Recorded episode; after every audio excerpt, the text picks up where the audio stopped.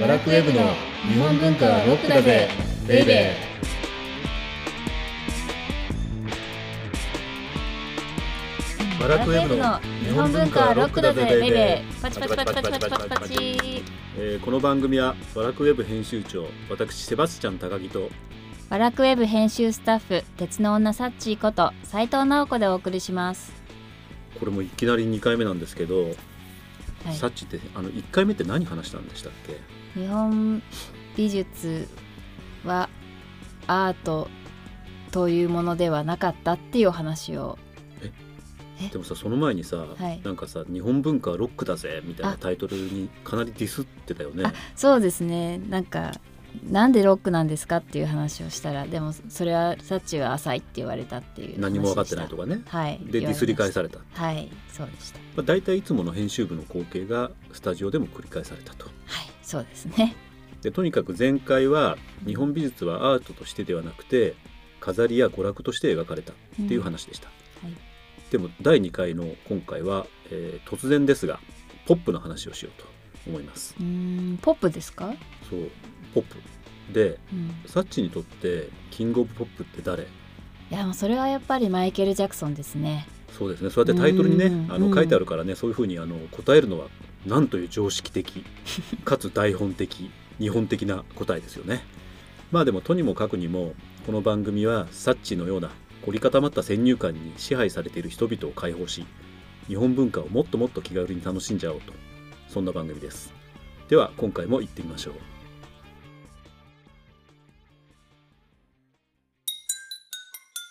日本文化はロックだぜベイベー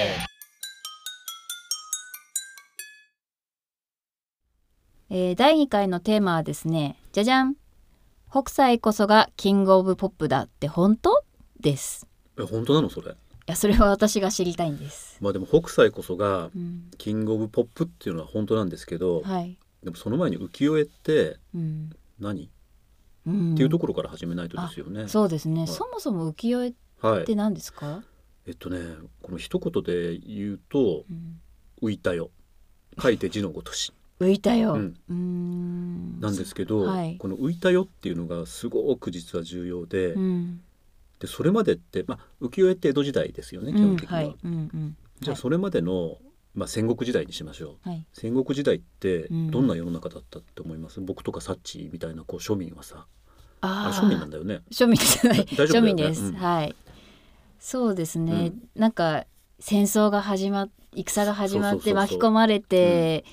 もうそこ終わった後は何も残ってないそうとだかそう,、いうイメージでうんす、だってあの戦国時代って、まあ、仮に応仁の乱からだとするとうん100年以上続いてますようね。んでまあいいですよ信長とかうん信玄とか、うん、秀吉はね、うんだって下克上だとか、そうですね天下統一だとか、うんうんうん天下不武だとかうん言ってればいいんですけど、はい僕とかサッチーは一体どうなっちゃうっていうことですよね。うんだってうわーっていう戦のが起こりますよね。はいその時にまずやることって、うん敵の田畑田んぼとか畑をわーっと焼くでしょ。うんうんうんはいでそしたら農民はどうなるっていう話ですよそうですよねもう食べるものも収めるものも、もう憂鬱ですよね。うっんていうことで、はいそもそも戦国時代はうん憂鬱の憂とと書いては浮い、世だったんですよ。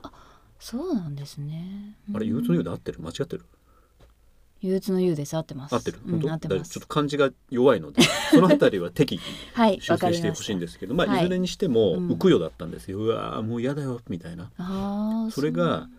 江戸時代になって、はいまああのしんどい時代だけど、うん戦は終わったと。そううんとりあえずで田畑は焼かれなくなったと。はいだからウキウキしてきたうーんなるほどそれが浮世なんですよねなるほどちょっと浮かれたそ少うそうそしうそうそうこう人のまあ一般の人たちが気持ちもポジティブになったといかそうそうそうそううーんなので、はいえっとまあ庶民まで、うんまあ田舎はね大変だったんですけれども、うんとりあえず江戸に住む人たちは、はいまあ、楽しくハッピーにうんなり始めて、うんワクワクしてきたうん世を描いた絵なので、はい浮世絵になったっていうことなんですようねんだからあの家康がなかったら、はい浮世絵なんてもう存在してなかったと。そうなんですねではい浮世絵浮世絵って、うんあの言いますけど、はい2種類あるって知ってますえ版画だけじゃないんですかでそれがね、はいまたサッチーのね、はい浅いところなんですよねはいもう何でもこう決めつけちゃそう、うん、先版入画観だけだと思ってました、うんうんですけどまあでもそれでいいんです、はいあの浮世絵ってうん2種類あって、はい、一つがサッチーが今言ってるみたいな、うんあのよく我々が知ってる、うんまあ、北斎の富士山とか、うんまあ、広重の五十三月みたいなうんうん版画はいですよね、うんまあ、すったもの。はいでもう一つがあの肉筆の浮世絵があるんですよ。うん肉質じゃあ自分で書いてで書いたものってこそとうでそすうかそうそう。んあのさっきも言ったよううに、ん浮世絵って浮いた世の中を描いた絵なので、はいということは別にそれがすり物だろうがあー実際に描かれたものでも、うんあのよくて、なるほなどので、えっとまず浮世絵は版画と肉筆のうん2種類あると。はいなんですけど、うんもう世の中的にうん圧倒的に浮世絵っていうと版画なので、うんもうここからは版画の話しかしないです。あわかりましたっていうのがね、あのーまあ、浮世絵は世界的にも、うん見てもものすごく影響を与えたって言ってるんですけど、うん肉筆だったらそんなに世界的に影響を与えないですよね。ああそれはすられてなかったからってことあでのすよね、すられることによっうてんものすごくいなすられることによってものすごい枚数うんができて、はい、でそれが海外に出たので、うん世界のアートに影響を与えた。うんで例えば一つの絵しかなかったら、うん鎖国しをずっとしていた国から、うんその絵が世界に影響を与えるなんてできないでしょううね。んうんそうですねできないですねはい、ということなので、はいここからは浮世絵イコール版画の話しかしません。わ、かりましたではい浮世絵ってどこからじゃあ始まったかってうんうんよく言われることだけど、はいわかる全くわかりません全くわかんないですよね、 はそりゃいすいませんがで、えっと、浮世絵のスタートって、はいいまあ、いろんな説があるんですけれども、うんまあ、覚えておかなくてはいけないのはうん菱川諸信うーん名前聞いたことあります名前聞いたことありますよね、はいあの切手にもよくなってるうんあの大体我々って知ってる絵ってうん切手で見たっていうのが多いんですよ、ああそうかも、うんそうなんですよ、うんうんで菱川諸信の有名な切手の絵というと、はいまあ、見返り美人ですよねああちょっとこう振り向きそうそうそうそうそう一人の女性がうーんこうわっと後ろを向いて、っはいていう絵なんですけれども、はいあの美人画の走り美人を描いた絵の走りなんですけれれども、はいあの絵を描いた菱川諸信が、うんまあ、1670年ぐらい、はいうんえー関ヶ原っていつ何年でしたっけ、関ヶ原千六百あ年1600年ですよね、はいなのでまあ江戸が始まって、はいなまあ780年70年ぐらいはい経って浮世絵が菱川諸信によって誕生しましたうーんだから70年ぐらい経つとはい相当ウキウキしてきたっていう、うんってことですねですよね結構時間経ってるから、そうなんですうーんで菱川諸信がさっき言ってたみたいにわちょっとこれ浮世絵の話長くなっちゃうけどいいちょっとだけしてはいお願いしますじゃあまあ諸信が一枚の絵として楽しむっていう浮世絵を作りましたと。はいうんで次は鈴木春信がうんそこから100年ぐらい経ってうん私たちがよく見る錦絵っていうものを作りました。はいえ錦絵ってどうはてなでハテナですハテナですよねはいえっと錦絵っていうのはうんいろんな色が使われたう派ーんはい手な絵うーんでそれが春信によってできた。はい、はい、さっき言った菱川諸信が浮世絵を作った時は、うんこれほとんどモノクロとか2色だったんですよ。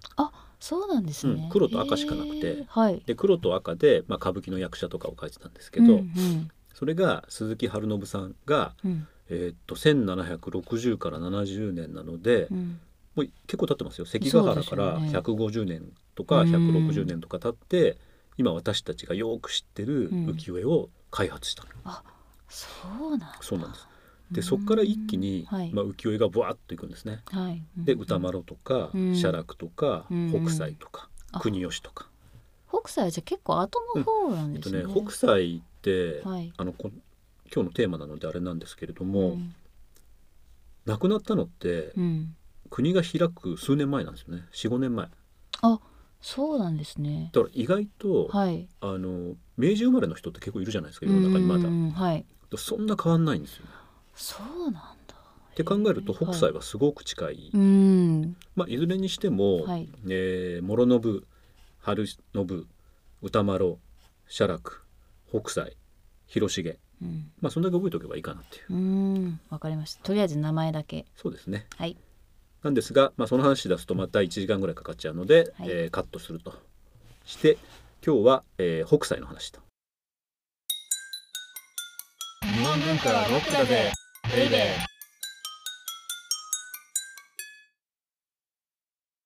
北斎ってまあなんか海外の人からも北斎ってちょっと言われたりしますけどなんでそんなに有名なんですかあの北斎って多分浮世絵師としては別格っていうふうに我々は思ってるというか捉えてるんですけれども、うんまあ、それって江戸当時別格だったっていうよりは、はい今別格なんですよね。うーんそれは当時の中でもうんすごい、まあ技術とかうんまうあん上手だったっていうのもあるけど、今の私たちにとってすごいってことそうなんですんあのまあ、もちろん江戸時代はい当時浮世絵番付ってあの江戸の人って何でも番付するの好きなので、うーんまあ、浮世絵師っていうか絵師の番付があって、はいまあ、何回か1位になってうーるんんですけど、はいそれってあくまでも江戸の中の1位ですうよんね。うんそうですねなんだけど北斎って、えっと、世界的に見てもとんでもない人だった。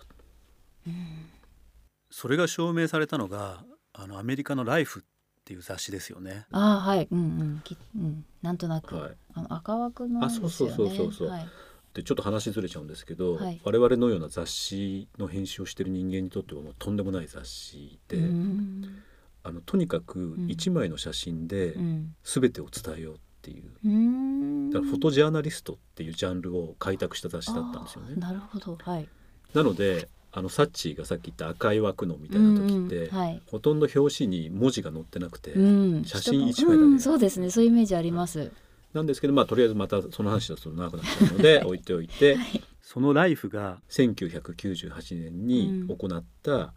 まあ、この1,000年長いですよねこの1,000年千年はい結構この1,000年で最も偉大な功績を残した100人の偉人って誰だうっんていうような特集記事を組んではいでその中にうん北斎だけが日本人で唯一選ばれた。そうなんですかそうなんですへーでサッチーがさなんか、はいじゃあ他に誰が選ばれたんですか、うんみたいな、だ言うね、とことを言ってたから気になりますうんわざわざはいウィキペディアから貼っといたんですけど はいこれ見るとはいすごくないあーですか本当だトーマスエジソン1位エジソンうん、 2位コロンブスうん、でガリレオ・ガリレイとかそうそうそうそうでまあ画家じゃないけどんダ・ヴィンチが、うまんあ、まあアーティストとしては一番トップにありますよね。うんうんなるほどニュートンとかねそうそうそうそうもう本当に名だたるそう毛沢東とかああそうですねへえあでもそこになそんうなんか北斎が入っているってのは結構不思議な、そうですよね。うんでなんでうんなんでですかなんで北斎が入ったのっていうことで、ですよね。んもちろんその浮世絵師として、うんうんうん、ものすい、ごいあの名だたるうんでシーボルトがうんうん集めてたのはうんうん、北斎漫画だったとか、うんうんうんなんだけどそれだけじゃないっていうのがあるんですよね。うんうんでさっき最初のタイトルでもなんか「キング・オブ・ポップ」ってうんうんありましたけどなんでまあそうキングっていうからにはね、うんなんでそん王にならないいいといけないんですでけど、じゃあなんで北斎がうんキング・オブ・ポップかっていうと、はいまあ二2つあるんですけどね理由が。で1つ目はとにかく印象派にすごい影響を与えたんですうん印象派ってそもそもちょっとあ印象派出 た出た印象派でサッチーにとっての印象派って、はいまああの点々であの書かれたよくわからないぼーっとした絵っていんうんはい印象があるじゃないですそうかはいうんあ本当ですかちょっとそういう感じありますで僕がもうすでに印象があるじゃないですかっうんていうふうに言ったように、うん印象派って印象派っていうのを自分たちでつけたわけじゃなくて今私たちがはい印象派って言ってる人たちがうん最初にまあ展覧会をやったんですよ。うんでその展覧会を見た批評家がうん自分の印象なんて絵にしてどうすんだよボケと。っていうことで印象派になった、そうなんだそうなんですよ人から言われてしかもうん名付けられたというわけではないんでそすうなんね、へえなので当時のフランスの状況、まあうん、フランスのアートの状況を考えると、うんまあ、サロンっていうよく言いますよねサうロんンって。うん人がこう集まってそうそうそうまあなんかもうなんかおめかししたこうなんんか上流階級まあ上流階階級をディスってるわけじゃなくて、はいまあ自分が上流階級じゃないことをディスってるわけなんですけど、うんうんまあまあちょっとそれも置いといてでとにかくあの閉ざされた、うんまあ、高貴な方々、うんあるいは、まあ、お金をぶっちゃけて言うとお金を持ってる人たちのためだけのアートだったんですよね。うんうんうんうんうんでそういうようなサロンが中心の新古典主義っていうものが、はい、まあ、もうフランスのを席巻してたと。うんでそれに対してそんな新古典主義なんてつまんねえよっうんうん、ていうふうに出てきたのが今私たちが印象派だと。あーそうなんですねそじゃあもうなんか反発心でそうまあこそうですそうです。うんうんあの一回第1回でも伝えたんですけれども、う、うんアートって、うんあの文脈があるんですけど、はいじゃあその文脈ってなんだっていうと、うんもうカウンターカウンターの歴史なんですよね。うーん今世の中が流行ってるあるいは席巻しているものに対して、うんそれに対してこれ違うんじゃないかっていうカウンターを打つと。うんなるほどねでそれに対してカウンターを打つでカウンターを打つカウンターを打つということでじゃあ印象派っていうのは何に対してのカウンターだったかっていうと、はい当時ヨーロッパで流行ってた新古典主義って言われる、うんうんまあ代表的な絵で言うとナポレオンがうん馬に乗って「イエーイ!」っつってやってるああはいはいわかりますあれこうそうそうそうそうちょっと勝ち誇ったそう感なんじそうなんでですよでそれがうん新古典主義っていうもので、うんそれに対するカウンターカルチャーとしてうん印象派、あだあった確かに二つなんか思い浮かべると全然そうなん雰囲です気よ違ねいますもんね。で、うん印象派の一番まあ一番っていうのはあれなんですけれども一番大きな特徴って、うん自分たちが見たままに描く、まあ確かにナポレオンのあのポーズははい、見たままじゃないですよね見たままじゃ絶対。ない大体馬が足上げてそこで手上げたら落馬するっていそうう,、ねですよね。話もありますし、はい。あるいは、まあ、ナポレオンはあんな色男じゃなかったとあかあうん、うん。いろいろありますし、はい。でなんですけど、うんえっと、印象それが印象派になると、うん自分が見たままにっうーん。描く。はい。ていうのが一つと、はい。うあとは自然の光のままで描くーん。なんか印象派っていうと水面にうんこうんうキラキラね、うんお水に光が反射してる様子とかうんはい描いてるイメージありますけど、そういうことですか？そうですねまあドガにしてもカサットにしても、うんあの印象派の代表的な人たちって、うん外で絵を描いたああ、そうか。うん、そうかも。でこれって以前その前は許されなかったんですよ。え、どういうことですか？あのよく言われますけど、はいヨーロッパの方々って、うん自然ってコントロールするものであったりうーん。あの支配するものですよね。うんうんうん。そうですね。でも庭園とかね。そうそう外で絵描いたらどう、光って支配できるできません。できないですよね。うん。なので印象派ってそういうヨーロッパの伝統とか、うんヨーロッパのそれまでの自然に対するものに対してのものすごく大きな反抗革命だったんですああ、レボリューションだったそうなんだ。そうやってみると、うん印象派がまた全然違って見えまそうそうすね。そうそうだから印象派をうーんね。こう点々の絵だって見てるので はい。印象派すごい何があれすごいのって思うんだけど、うんうんしかもねあのドガとかって点々で描いてないじゃないですうか、んうん、そうですね。こうあのドガっていうと有名なダンサーの踊り子のうんえー踊り子の絵とかありますけど、はあれ点描じゃないのになんで印象派なのよっていう人よくいるんですけい。ど、はい。あの踊り子の踊る姿をそのまま描いたっっていうのが印象派で、なるほど。やっぱそれもやっぱ文脈が分かってると、そうなんそうなんです。それがすごいなって分かるんでねとりあえず印象派を持ち上げないとはい北斎の凄さがわからないので、うん長々と印象派の話をまたしてしまったんですけれども、 で、はいその印象派にめちゃくちゃ影響を与えたのがうん北斎漫画だったんですよね。えー北斎漫画ってそもそもどんなものでしたっけ？北斎漫画ってねあのうん北斎が、北斎ってあの全国で200人以上弟子が、あ、そんなにいたんですか？はういーん言われてるんですけれども、はい。でも200人に実際絵なんて教えられないですよ無ね。理ですね。うん。なのでその人たちにが手本になるような絵手本を書いたと。うーんはい。で絵手本の内容っていうのはさっきの印象派の話ではないですけれども、うん北斎が見て見たものうん。あるいは脳の中にあるものっっていうのを全部素描つかスケッチした。のでそれが北。斎漫画であの大ベストセラーになったんです。うーん例えばどんなものかいが書いてあったんですか。そうですね一番よく言われるのが北斎って、あの神羅万象を描くうっんて。いうふうに言うんですけれども、風まで描いちゃったあ風。はい、っていうのでうんじゃあどうやって描いたかっていうと、はい。こう風にまくられてうん。こう洋服がうわーっと乱れる様であるとかあああ。るいは書類を持っている人が「はわいあ、風だ!」って言って飛ばされる様子であるとか書類がこう待ってるね。そうそうそうそうそうそれによって風を。を表現するなるほど。だからそのそれがはい。ヨーロッパに行ったとあまあ、いろんなやり方で行ったんですけれうどんうも、ん。それを見た時にうん。当時のヨーロッパの人ってどう思ったかってことですよね。うんまあ、さっきの話から言うと光とか、まあ、そういうコントロールできないものはうんうんそ各うそうそうそう対象じゃなかったからねをそのまま描いていいんだと。なるほどあるいは、えっと、よく言うんですけれども、ん印象派の前までって、うんヨーロッパの絵のモチーフって、うん、まあ一番多いのが神話ですよね、うん、はいうんなんとか神話。うんうんうんで戦争画はいであるいは肖像画うんであって自然を描くなんてねああのないんですよ、ね。あーなんか確かに人とかまあ神様とかそういうことばっかりだったんだまああの描くのは描くんですよ、はいでも例えばゴッホの「ひまわり」とかって、うん花瓶に入ってますよね、うんうんうんうんそうですね、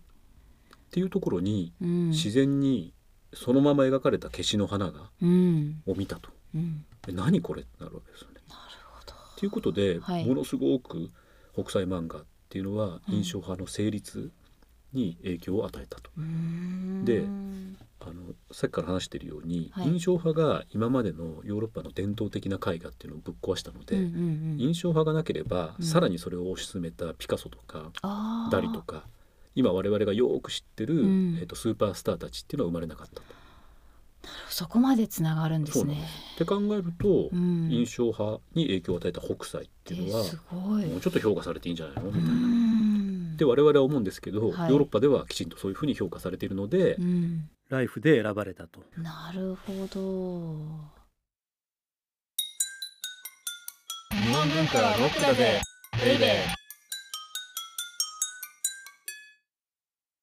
ではい。北斎がなぜキング・オブ・ポップなのかっていうので、うんうんうん一つ目が北斎漫画が印象、うんはいえそうですーね印象派に影響を与えたって話をしましたけど、うんはい。もう一つあってそれはやっぱりサッチーもよく知ってる「富岳三十六景神奈川沖浪裏うーんあの波のね」そうそう波がドわバーっーンとみ来たいなるで富士山が右側にちょっとあるやつ。そうそうそうそうそうはい。であれって海外って何て呼ばれてるかってさすがにもう分かるんじゃない、グレートウェーブそうですね。予習してきてるからね これでね分かんなかったらもうねはいさあすれがに。なんだけど、はいそうそうそうであのマウント富士でもうんなくてうんグレートウェーブなんですよなるほど。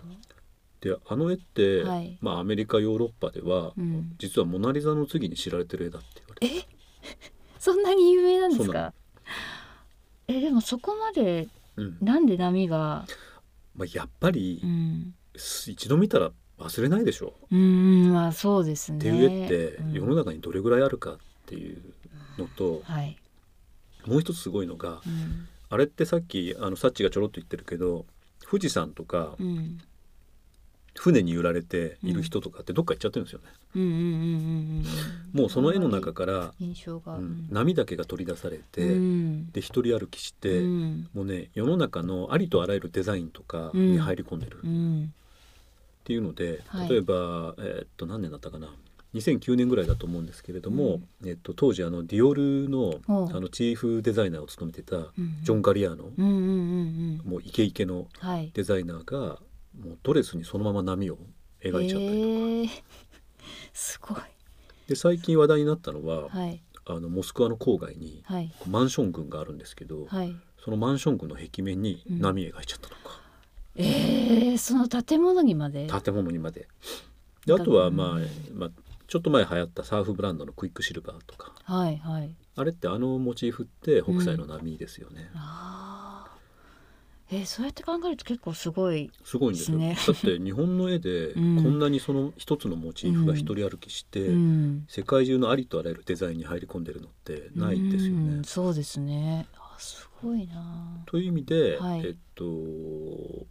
岳三十六景ってうんすごく偉大な絵なんですけど、うんもう一つ富岳三十六景が偉大なわけがわけがあって、はいそれがヨーロッパの方にうんやっぱり新しいコンセプトを与えたっていう方なうーんコンセプトって例ほえばらだんどだうんいう分かんなくなってわきかたんなくなりました、ね。 うん、どういうことですか えっと第1回の話ちょっとだけおさらいすると、うんヨーロッパで、うんえっと、評価されるものって、うんアートって、えっと、日本みたいに技術の術じゃなくてうんうんうんコンセプトだ、はいそうですねですよねはいなので新しいコンセプトに対してものすごく評価が高いうん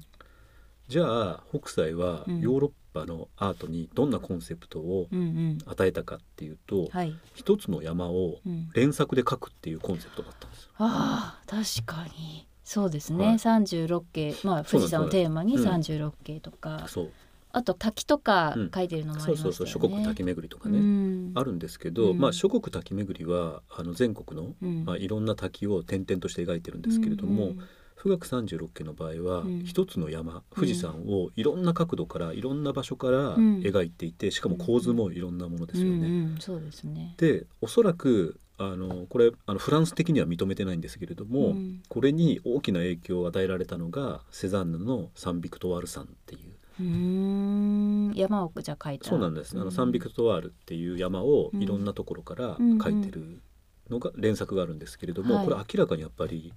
そういう発想ってそれまでのヨーロッパにはなかっなたかのったで、うんだからまあどっかでは見たんだろうと。うんでこれをまあアイデアの源泉だとよく言いますけどねうん我々そはう。で すね。ちょっとヒントをね。はいうん。へえ。なんですけどまあ、はいセザンヌだけじゃなくて、はいあの連作一つのモチーフを連作で描くうんうっんていうものはここからスタートするっていうそうなんですね。今だとなんか割とありそうな気がしますそれよくはありますよね。うんあの今ってなかなか新しいコンセプトっていうのを生むのが難しい時代ですよね。うんうんうんもうやっぱ出尽くして出尽くるしてるので、うんじゃあ何をやるかっていうと、うんそれをどうやってキュレーションするかっていう時代にはなってると思うんですけど、うんまああのそういうことだと。うんなるほど。であとね、はいまああのいろいろあるんですよその他にも、うん例えばゴッホ、まあうん、まあ、貧か貧しかったじゃないですか貧乏だった、うん、はい、そうです、ね。から、北斎の絵は買えなかったうん、ですってはい。なので、えっと、広重の絵ばっかりうん、なんですよ、うんなんだけど、はい一番影響を与えられてるのはやっぱり北斎で「あへえ。の星月夜」っていうなああ、はい。んですかもうあ大丈夫ゴッホみたいな絵があるじうゃん、ないではい、すか、 わかります。はいなん。ですけれどもあれのうねうねって、うんやっぱりグレートウェーブの波をに大きな影響を受けてうんであとピカソそうか、そうするともうセザンヌ、ゴッホ、ピカソって本当にこう うんだってねこれい3い人名だあったげねろって言ったら もうセザンヌピカソゴッホですよもう有名な人しかいない。そうなんええでゴッホって面白いのが、はいあの春画のコレクターだったんですよね。あ、そうなんですか。あのへー春画ってまあ西洋を描いた、いあのそう教でなすんねですけど、はいこれはあまあ別の回で絶対やらなくちゃいけない、うあんのテーマなんですけど、はいあの北斎の春画を見て、はい。キュビズムにたどり着いたっていう説がこれ僕がただ言ってるだけじゃなくて、うんスペインの研究者がきちんと発表してるんですあ、ピカソが。ピカソが。へっていうのが春画って、ーはい。ありえない角度でうん。ちょっとまあ性行為をしますよね。うんうんうんうん。ちょっと裸から見ると無理だろうっていう。あの結合部分が見えながら、うん、なんていうかチューもしてるみたいな、うん、そうですね。はい。でこれを一枚に表したのがキうんュビズムなんじゃないかと、っていう説もいるあるとあると。うん。まあ、いずれにしてもはいそれぐらいのね、あの影響を与えているので、うんまあ、まさにもう本当はもうキングオブアートって言っていいぐらいなんですけど、うんキングオブアートっていうとちょっとキャッチーさに欠けるので、 はいまあ、キングオブポップだとなるほど。かな。そっか。でも本当はね北斎って人生がいいんですよね。人生ってどういうことですか。だって北斎があの神奈川沖浪裏描いたのってうん。何歳からか知ってるあ、知らないです。あれ72歳とかでしょええすごい。 すごくないですかはい。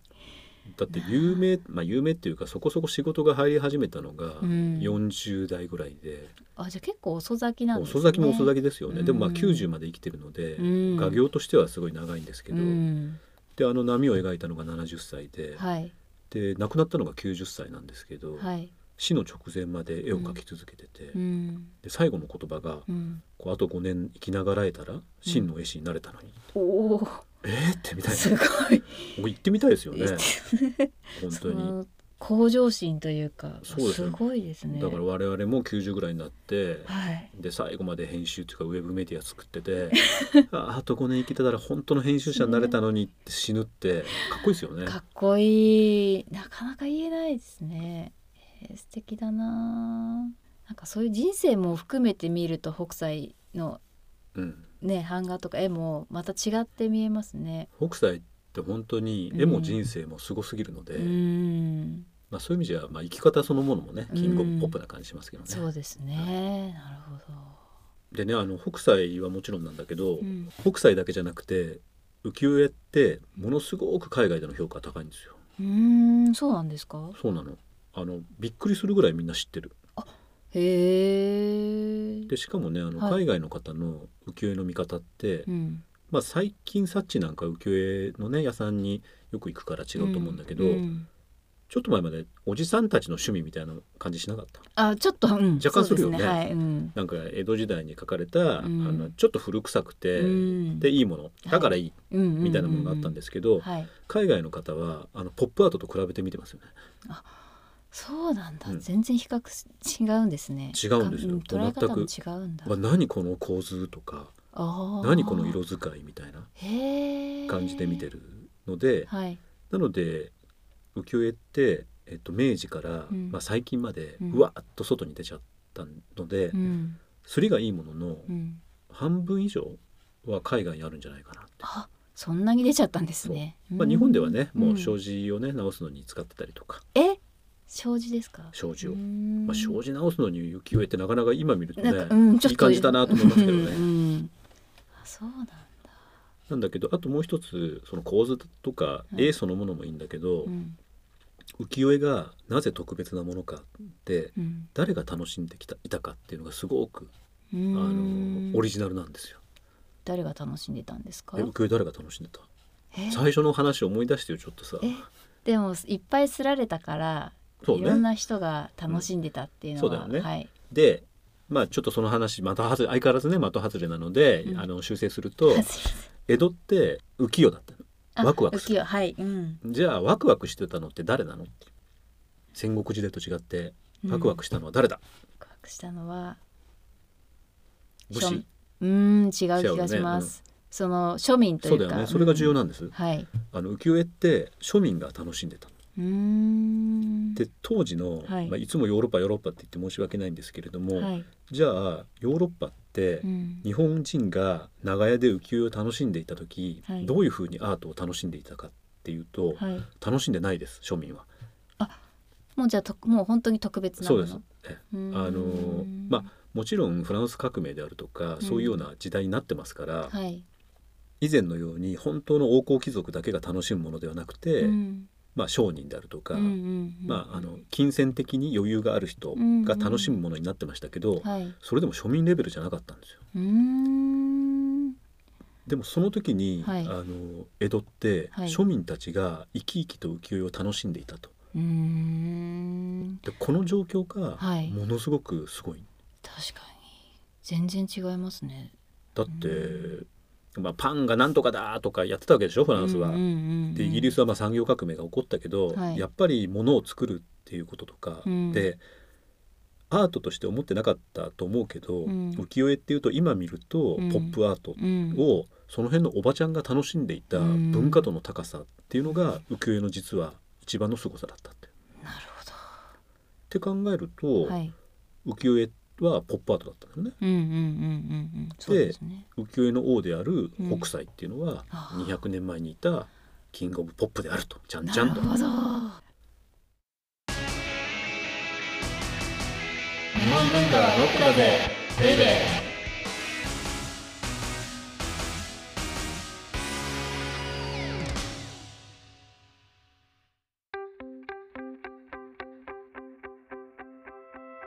ーどうでした北斎いや今日の聞いてなんか自分たちが思っている以上に北斎ってすごい人だったんだなっていうのが分かりましたなんかポキングオブポップ最初はねっていうなんかね「へえ」みたいて かな「知ら」みたいなね「またまたこいつ行っちゃって」みたいなねそうそうそう思ってましたけど、は今回ちょっと納得いきましたそうなんですよなので、はい多分日本美術とか、まあ、日本文化全般のことって、うんどうしても先入観に支配されていて、はいでその先入観をちょろっとだけ引っぺがすとうんすごく面白くてうんですよねう。んうんなので、えっと、そういうことうんをやっていけるといいなと思ってるんですけどうーね。んなんかそこまで聞くとこう次回次回勢ね。いのこととかもうちょっと、そうですね、うんあのまずは北斎っていう一人の浮世絵師に興味を持っていただいて、はいでまあ、そこから興味を広げていくのがいいかなと思っているので、はいしばらく浮世絵の話、はい例えばどんな人がいたのとか、うんうんどんな絵があったのとか、うんあるいは浮世絵が描かれた江戸時代ってどんな時代だったの,、うんあの浮世絵の楽しみってうん江戸時代の背景が分かるとさらに楽しくなるんですうーよ、んなのでそのあたりをはいはいまたじっくりとしとろうかと思います。わかりました。というわけで今回は終了としてまた次回お相手はワラクウェブ編集長セバスチャン高木とワラクウェブ編集スタッフ鉄の女サッチーこと斉藤直子でした。